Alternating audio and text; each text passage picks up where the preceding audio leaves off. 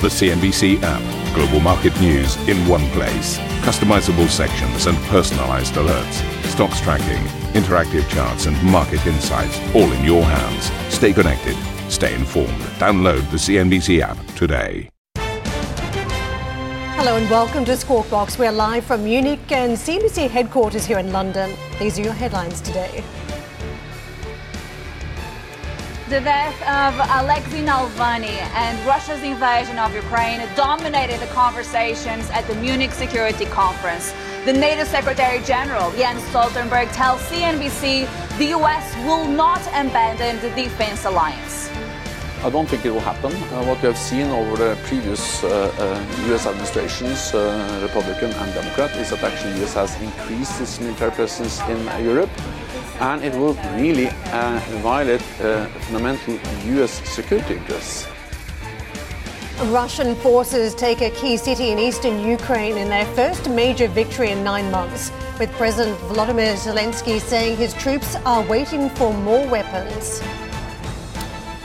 Chinese equities make a tepid return to trade after the Lunar New Year break, whilst official data shows tourism spending topping pre COVID levels for the holiday period.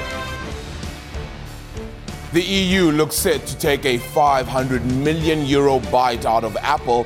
That's amid reporting the tech giant will get its first ever fine from the bloc over access to its music streaming services.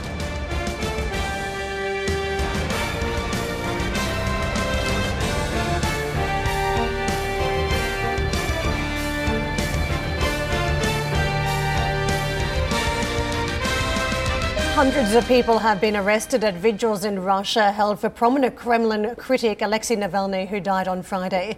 Navalny's team believes the anti corruption campaigner, who was held in a prison near the Arctic Circle, was murdered on the orders of Russian President Vladimir uh, Putin. Now, the Kremlin has not commented on Navalny's death.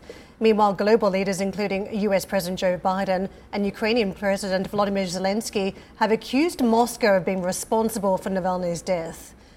Anti Kremlin activist and financier Bill Browder told CNBC on the sidelines of the Munich Security Conference that Navalny's death was a strategic move from President Putin. Putin has to create the, the, the sense of legitimacy, and the last thing he wants to do is have Alexei Navalny um, saying things from prison that gets people to um, not support Putin. And so I think that this is a pre election gambit that Putin is taking kill his main opponent and send a message to everybody else that if you get involved with opposition politics, you die. That's the message. The Russian flag has been raised over Avdiivka, a town in the eastern part of Ukraine's Donetsk region, with the Russian military taking full control of the town. It marks Russia's biggest gain since troops captured the city of Bakhmut last year. Meanwhile, the former US Secretary of State Hillary Clinton warned that Donald Trump will waste no time pulling the US out of NATO if he returns to the White House. Clinton, who ran against the former president in 2016, urged leaders to take his comments seriously. We have a long struggle ahead of us, and the obvious point to make about Donald Trump is take him literally and seriously. He means what he says. People did not take him literally and seriously in 2016. Now he is telling us what he intends to do. And people who try to wish it away, brush it away, are living in an alternative uh, reality. He will do everything he can to become an absolute authoritarian leader if given the opportunity to do so. And he will pull us out of NATO, even though the Congress passed a resolution saying that he couldn't without congressional support because he will just not fund our obligations. Um, Silvia joins us now with uh, more from the Munich Security Conference. Um, brilliant work over the weekend, but if ever this conference were framed by an event uh, of current events, it was the death of Alexei Navalny. Um, the reactions were thick and fast and uh, were very interesting. Why don't you tell us what you found out? So definitely that took people aback here. It was a, a very surprising development on Friday, I actually had to break the news to a U.S. lawmaker that I was about to interview, and no doubt that uh, the reports and then the confirmations that Alexei Navalny had died in a Russian prison, dominated many of the conversations on the ground. And I would recall the fact that the wife of Alexei Navalny, she was among the participants here at the Munich Security Conference when those reports started to emerge. She took to the stage and she asked the audience, let's fight Russia's horrific regime. That was her main message. So naturally, that then was essentially the main topic of conversation on Friday and then once again on Saturday. But no doubt the elephant in the room, Steve, as we approached the Munich Security Conference was the role of the United States in the international security order. After the comments of the former President Donald Trump saying that he would not come to the rescue of NATO allies that were not spending 2% of GDP in defense in case they were attacked by Russia. Overall, there's concerns about what a potential Trump presidency could mean for the role the United States plays also within NATO. And you played there one soundbite from Hillary Clinton in one of the side events here. She did stress that we need to take Trump's comments seriously, and she did acknowledge that she thinks if he becomes the next president, he will take the United States out of the defense alliance. Now, it was very also very important to hear from some of uh, the U.S. administration members that were at the Munich Security Conference. The Vice President Kamala Harris, she arrived here and she was very keen to stress that her vision and Biden's vision for NATO is very different from Donald Trump's. She said that Trump's vision is actually dangerous and that the United States still plays and wants to play a critical role when it comes to the international security order. I also have to say that I had the chance to speak to different lawmakers from the United States throughout the weekend. And both the Republican members that were here and Democratic members that were also here at the Munich Security Conference, they said that the United States will not pull out of the defense alliance. Let's take a look. We've just recently passed a law that says that you can't reverse that without the two thirds vote of the United States Senate. So people are arguing whether a president could take us out unilaterally. We have answered that question. United States law is it would take a two thirds vote of the United States Senate to get out. That is never going to happen. Having said that, we urge our friends over here to meet the agreement that uh, we all had about 2% uh, of spending for defense. Um, there's, I think, 16 countries there now, maybe as many as 18 soon. Um, we're um, going to celebrate the 75th anniversary of NATO in in uh, Washington D.C. this summer.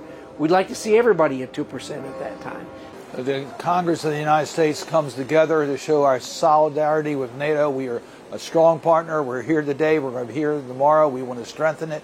We're frustrated with Hungary because we want to see the expansion of NATO to include Sweden. It's a frustration. We're frustrated with some countries that aren't meeting their 2% burden. So we're going to express frustration, but we are solidly in the NATO alliance. We passed legislation that makes it clear that without the congressional approval, you can't withdraw from NATO. So, in the conversations that I had with US lawmakers, I also asked the question how do you convince US voters that it's important for them that the United States continues to support Ukraine. And some of the answers that I got was the fact that if the United States does not support Ukraine, then uh, in the near future we could be looking at a nuclear arms race. There were also comments from US lawmakers suggesting that uh, the United States voters can trace, most of them can trace their past to autocratic regimes and therefore they can sympathize, they can understand, and therefore they can also support Ukraine within, within in this context. Now, I also had the chance to speak to the NATO Secretary General Jens Stoltenberg himself, and he also made the point that it is also important for the United States to be a member of NATO because the defense alliance also makes Washington, D.C. and the overall United States a lot stronger. I don't think it will happen. Uh, what we have seen over the previous uh, uh, U.S. administrations, uh, Republican and Democrat, is that actually U.S. has increased its military presence in Europe, and it will really uh, violate uh, fundamental U.S. security interests. We have to remember that uh, that uh, it makes U.S. stronger. In the United States, you are concerned about the size of China. U.S. represents uh, 24, 25 percent of the world's GDP. Together with NATO allies, uh, the United we we represent 50 percent of the world's uh, GDP and 50 percent of the world's military might. So, as long as we stand together, we are safe, and that is also uh, the case for the United States. Now, Jens Stoltenberg was also very keen to highlight that the United States has never fought a war on their own, and that the only time that Article 5 of the Defense Alliance, that says an attack on one is an attack on them all, was only invoked once by the United States at the time of the 9 11 attacks. Silvia, I want to ask you also about China because this cropped up while the focus is on Ukraine at this stage in the Middle East. Uh, the situation around China and decoupling that's been taking place by a number of nations, pushback here too from the Chinese. So that was one of the topics at the Munich Security Conference, but it was definitely not the headline. What I did hear when it comes to that is that there is an overall concern about how much defense spending we're seeing in the Indo-Pacific region. The U.S. lawmakers I spoke with also said that this is a very important area for them and once, one that they are monitoring closely. But a, when you look at the overall conversations that happened here at Munich Security Conference, that was not their focus, at least for now. Uh, Silvia, thank you very much indeed. And for all of the calming words from the NATO Sec Gen, from others as well, the fact is that the man who could be the Republican candidate for presidency has not yet commented on Alexei Navalny's death. Just let that sink in, everyone. He hasn't said a word about it yet. Right, uh, we shall move on, but safe to say there is a lot of coverage uh, uh, on the website uh, from the Munich Security Conference. You can check that out on CNBC.com. Now, coming up on the show, New Year and perhaps a new renminbi. We'll take a look at the strength of the Chinese consumer that's after Lunar New Year tourism revenues absolutely smashed last year's figures. Plus, it's also a bumper week for British bank earnings. I'll take you through what you can expect that's later this hour. And don't miss our conversation then with the World Bank Deputy Chief Economist Ayhan Kose as the organization warns we could be experiencing the weakest five years of growth in 30 years.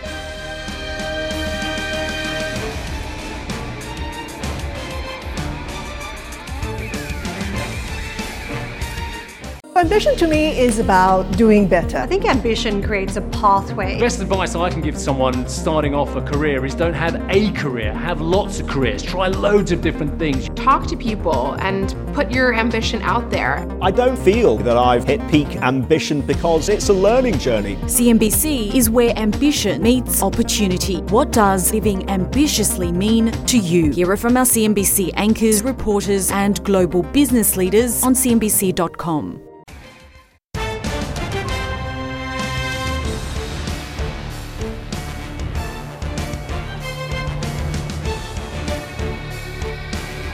Welcome back. US wholesale prices rose more than expected in January, with the producer price index increasing 0.3% for the month. That's the biggest move in five months. It follows the, uh, the hottish CPI data and complicates the picture for the Fed moving forward yet again, with markets scaling back expectations the central bank would ca- start cutting rates uh, from June. Atlanta Fed President Raphael Bostic told our US colleagues uh, that he sees two to three rate cuts this year. My outlook is to start the normalization, start returning our, our product policy uh, stance to a more neutral stance in the summertime. Right, and I'll have to say, a, a year ago, six months ago, I was in the fourth quarter. So we've seen tremendous progress, and I'm hopeful that that continues. If that continues, I'll be willing to pull it forward even further, but I want to see it continue before making that judgment. You still think three rate cuts this year? Well, that, that's what was in the dot plot. I was one of the two rate cut increases. Okay. Uh, so I'm still at two. Uh, but if I pull it forward, if the, if the data comes in more positively, I could move to three for sure. Uh, right across the board for major markets Friday and across the trading week. Uh, so, snapping a five week winning streak as we wrapped up the trade Friday. If you look at some of the numbers, eight tenths down on the Nasdaq, and in fact, uh, tech stocks in reverse. So we had uh, Fang names losing about two and a quarter of percent for the trading week. Other parts of tech universe slightly more supportive, but just not those Fang Plus stocks. And if you look at the Friday session, uh, one of the big fallers for the S&P 500 was Alphabet. That was one of the stocks undermining the direction. But uh, across from the major boards to Dow Jones Transports as well, you saw a reversal of trade. Seven-day view down 3.6 percent is it signaling direction for markets, often seen as somewhat of a precursor to the, the broader market action. So we've climbed to these uh, fresh records. Now we've drifted off. The question is, where do we go to from here? Monetary policy is still key, and of course, the earnings at this stage. In terms of what we're looking at this week, as we gear up uh, markets, looking ahead to the Treasury market as well, we've got a number of other earnings. Nvidia is going to be a big one for markets. Don't forget uh, big AI leadership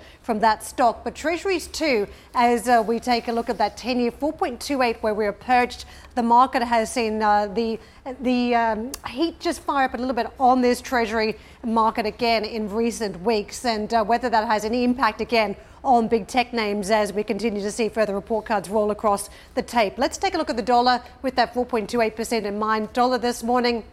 We are on the back foot mostly across the board. Sterling dollar, you can see travelling up by well, just over a tenth of a percent, 126.60 in the trade. We're 107.80 on euro dollar. Dollar yen in reverse. We're 150 the handle, just slightly below that too.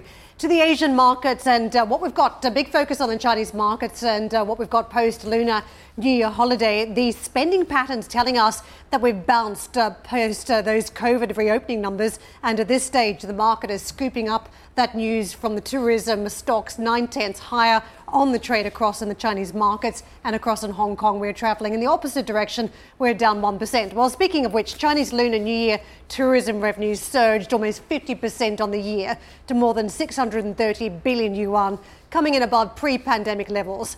The data will come as a relief for policymakers in the world's second largest economy, which has struggled with disinflationary pressures and a weaker consumer. Let's get out to Sam for more. Sam, has felt as though the Chinese markets needed some good news, and they got a dose of it with these spending figures.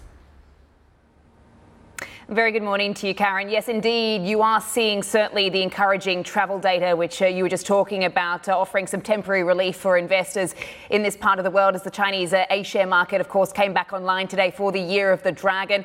Uh, certainly, in terms of those numbers, uh, they were strong when you look at uh, comparisons to 2023 levels, but we, of course, are dealing with a low base. So we saw $88 billion worth of revenue that was raked in. That was around a 50% rise on last year. It was around 474 million trips of people zipping across the country. Uh, that was also up about 34% year on year. But of course, uh, given that base effect, it is important to, to compare those numbers to pre pandemic levels. And actually, uh, what we saw with these figures was that they broke past 2019 levels. So uh, that was certainly the encouraging sign. But uh, while certainly the numbers do look strong, uh, many economists are still remaining cautious. certainly, when you look at the tourism spend per head, per individual, it did certainly look soft. Actually, it was down on pre pandemic levels. So, uh, when you look at this holiday in terms of a barometer for consumption, it, it is very important to look at that because we do know that many Chinese people are continuing to save their money, keeping it under the mattress, uh, certainly for when the economy starts to uh, improve in a more meaningful way. Uh, but a lot of that spending, of course, uh, was also at the box office. Uh, we do know that this is a big focus for the Chinese government in terms of that domestic spending. We did see that actually raking in around 1 billion billion in revenue, so that was a record high. So what we've seen today is uh, investors, traders piling into a lot of those tourism stocks off the back of the numbers, but also uh, some of those uh, media stocks as well. Uh, but as I say, uh, while this offers some um, temporary relief for the markets and certainly has uh, allowed the markets to kick off the year certainly on a positive note, the big question is just how sustainable this is going to be because we do continue to have these persistent problems in the economy, of course, with the problems in the housing market, also, as you mentioned, with the deflationary pressures, uh, the weak consumer demand. Uh, so we'll start to see that, of course, in the data uh, in the next month or so, as, of course, they are combining the January February numbers to strip out some of that distortion that is caused around the Lunar New Year holiday. But uh, while we did get some positive data in terms of uh, some of those travel numbers, we did certainly get sort of a, a, bit of a reality check in terms of the Chinese economy, some sobering numbers when it came to the foreign direct investment out over the weekend, which is perhaps keeping some of those gains in check, sort of capping any sort of more meaningful upside that we could perhaps have seen uh, on the mainland markets today as they kicked off that trade. Uh, so we did see uh, FDI actually uh, falling, hitting the lowest level in around 30 years uh, over in China. So we looked at $33 billion in 2023. That's down 80% from 2022 levels. Of course, there's no secret that, of course, foreign firms are pulling billions of dollars out of China right now. We've seen a lot of reporting around this. We've seen President Xi Jinping, of course, over uh, in the US as well, uh, trying to pitch to these US corporates. Uh, so this perhaps doesn't bode well for China, particularly given last year was supposed to be the year of investment and opening up. All eyes now are shifting to the loan prime rate fixing tomorrow. Uh, no change to the medium term lending facility rate over the weekend, which acts as a bit of a precursor. But hey, look, the PBOC has surprised us before, so let's see what happens tomorrow. Nice, Guys, back to you in London. Nice work, Sam. Thank you very much indeed for that. And um, I, I think very interesting. The West is looking at that domestic demand story with interest as well, whether it can pick up enough not to actually then mean that there is problems that the Chinese are going to solve by exporting the way out of it, but exporting in an unfair way. There's two headlines in the FT which I want to draw to our attention I saw over the weekend. One, China's EV suppliers look to leverage superior tech to recouple with the West and drive expansion absolutely natural, and that's in electric vehicles. They have a, a edge in many ways. But then the other big headline is US says it will act if China dumps goods on global markets. So on one hand, can China grow its economy domestically? They hope to, but if they can't get what they want for the economy there, then they move to the export side of stories by going aggressively on that. But then, obviously, how does Euro- Europeans and how does the US react? Hard to see those trade issues disappearing in an election yeah. year, presidential election year. Right. I want to pick up on the domestic side, though. We've got Winnie Wu with us, China equity strategist and Bank of America Securities. Winnie, some analysis by uh, rival house Goldman Sachs saying that they were seeing consumption downgrading still happening in the numbers over the weekend. It just gives a sense as to how strong you thought the domestic consumption picture was, thanks to the spending figures we've been given.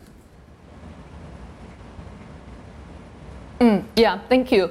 Um, for the Chinese New Year consumption data, I think we see a few trends that's worth noting. One is there's increased seasonality that Chinese people still want to spend money, do their trips, family gathering during the holiday seasons, but those tend to be much more concentrated during holiday seasons, while you know the non-holiday time consumptions might be much weaker. So while we're seeing very strong data around Chinese New Year, keep in mind of this hyper seasonality and watch the sustainability of the so-called consumption recovery. And second thing is we see generally stronger trend in services activities rather than goods. And in terms of, you know, for example, locations of people travel, people now prefer lower tier cities instead of, you know, the top tier cities like Beijing, Shanghai, Shenzhen. Instead, people are now going to northeastern China, some places in inland China, tier four, tier five cities uh, for partly better cost, uh, better cost control. So, you know, to some extent, the consumption downgrade trend is still continuing, although despite the strong Chinese New Year data.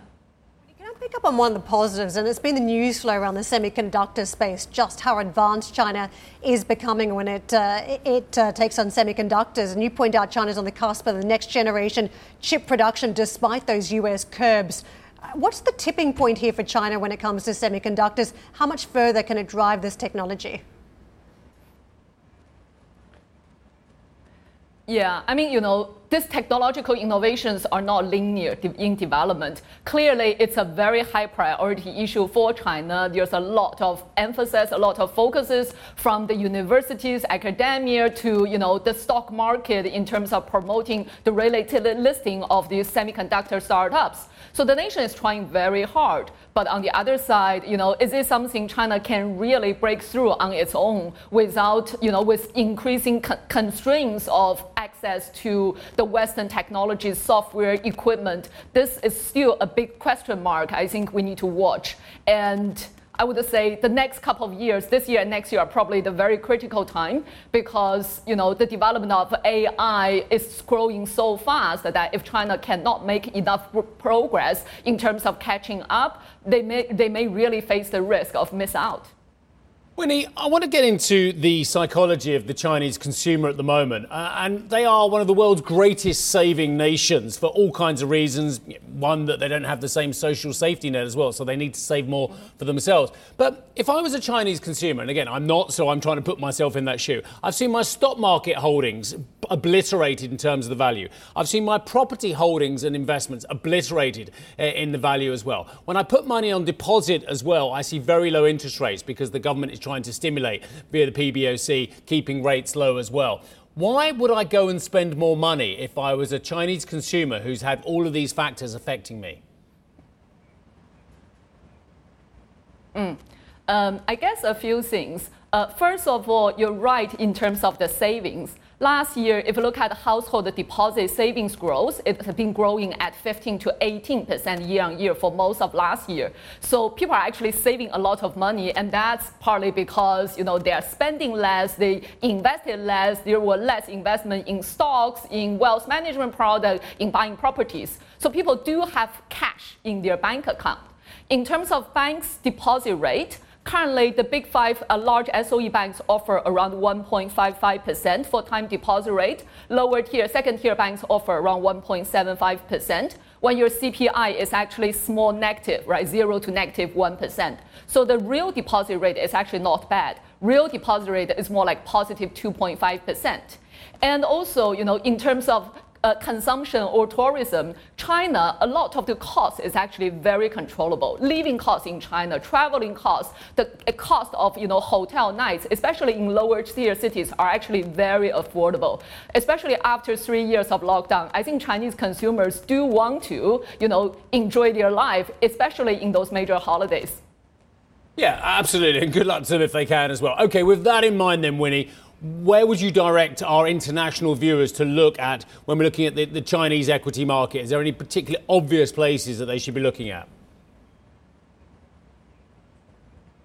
Mm, yeah, generally, you know, we remain um, constructively cautious on the Asia, uh, on the China market. We think valuations are quite low, so you know no need to be overly bearish given the already low expectation, low positions. However, we believe some of the structural issue will take time play out to play out. So for 2024, we still say that play defensive, high yield defensive names are probably still the core holding. But on the other side, we do see value emerge in some of the, you know, for example, large cap internet companies where, you know, these companies, if they have pricing power, if they can defend their market share, if they can gain market share, whether it's domestically or globally, you know, we want to buy market share winners in this kind of market.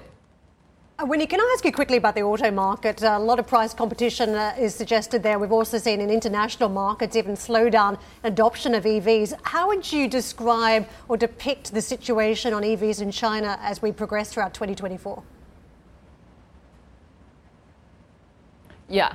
Um, so we're still forecasting positive growth in terms of the you know EV sales, in terms of the EV battery supply chain. But clearly, the growth in 2024 and even 2025 are going to be substantially slower than the past two three years, given the already very high penetration in the domestic market, and also given the potential trade tensions, tariffs in other developed market. So companies that have more export exposure in global south, in like Southeast Asia, will probably be better positioned positioned. Companies relying more on the developed market will probably see more pressure, especially given the rising geopolitical tensions and the sensitivity around the EV batteries. Thank you for listening to Squawk Box Europe Express. For more market moving news, you can head to CNBC.com or join us again on the show with me, Steve Sedgwick, and Karen Tso, weekdays on CNBC.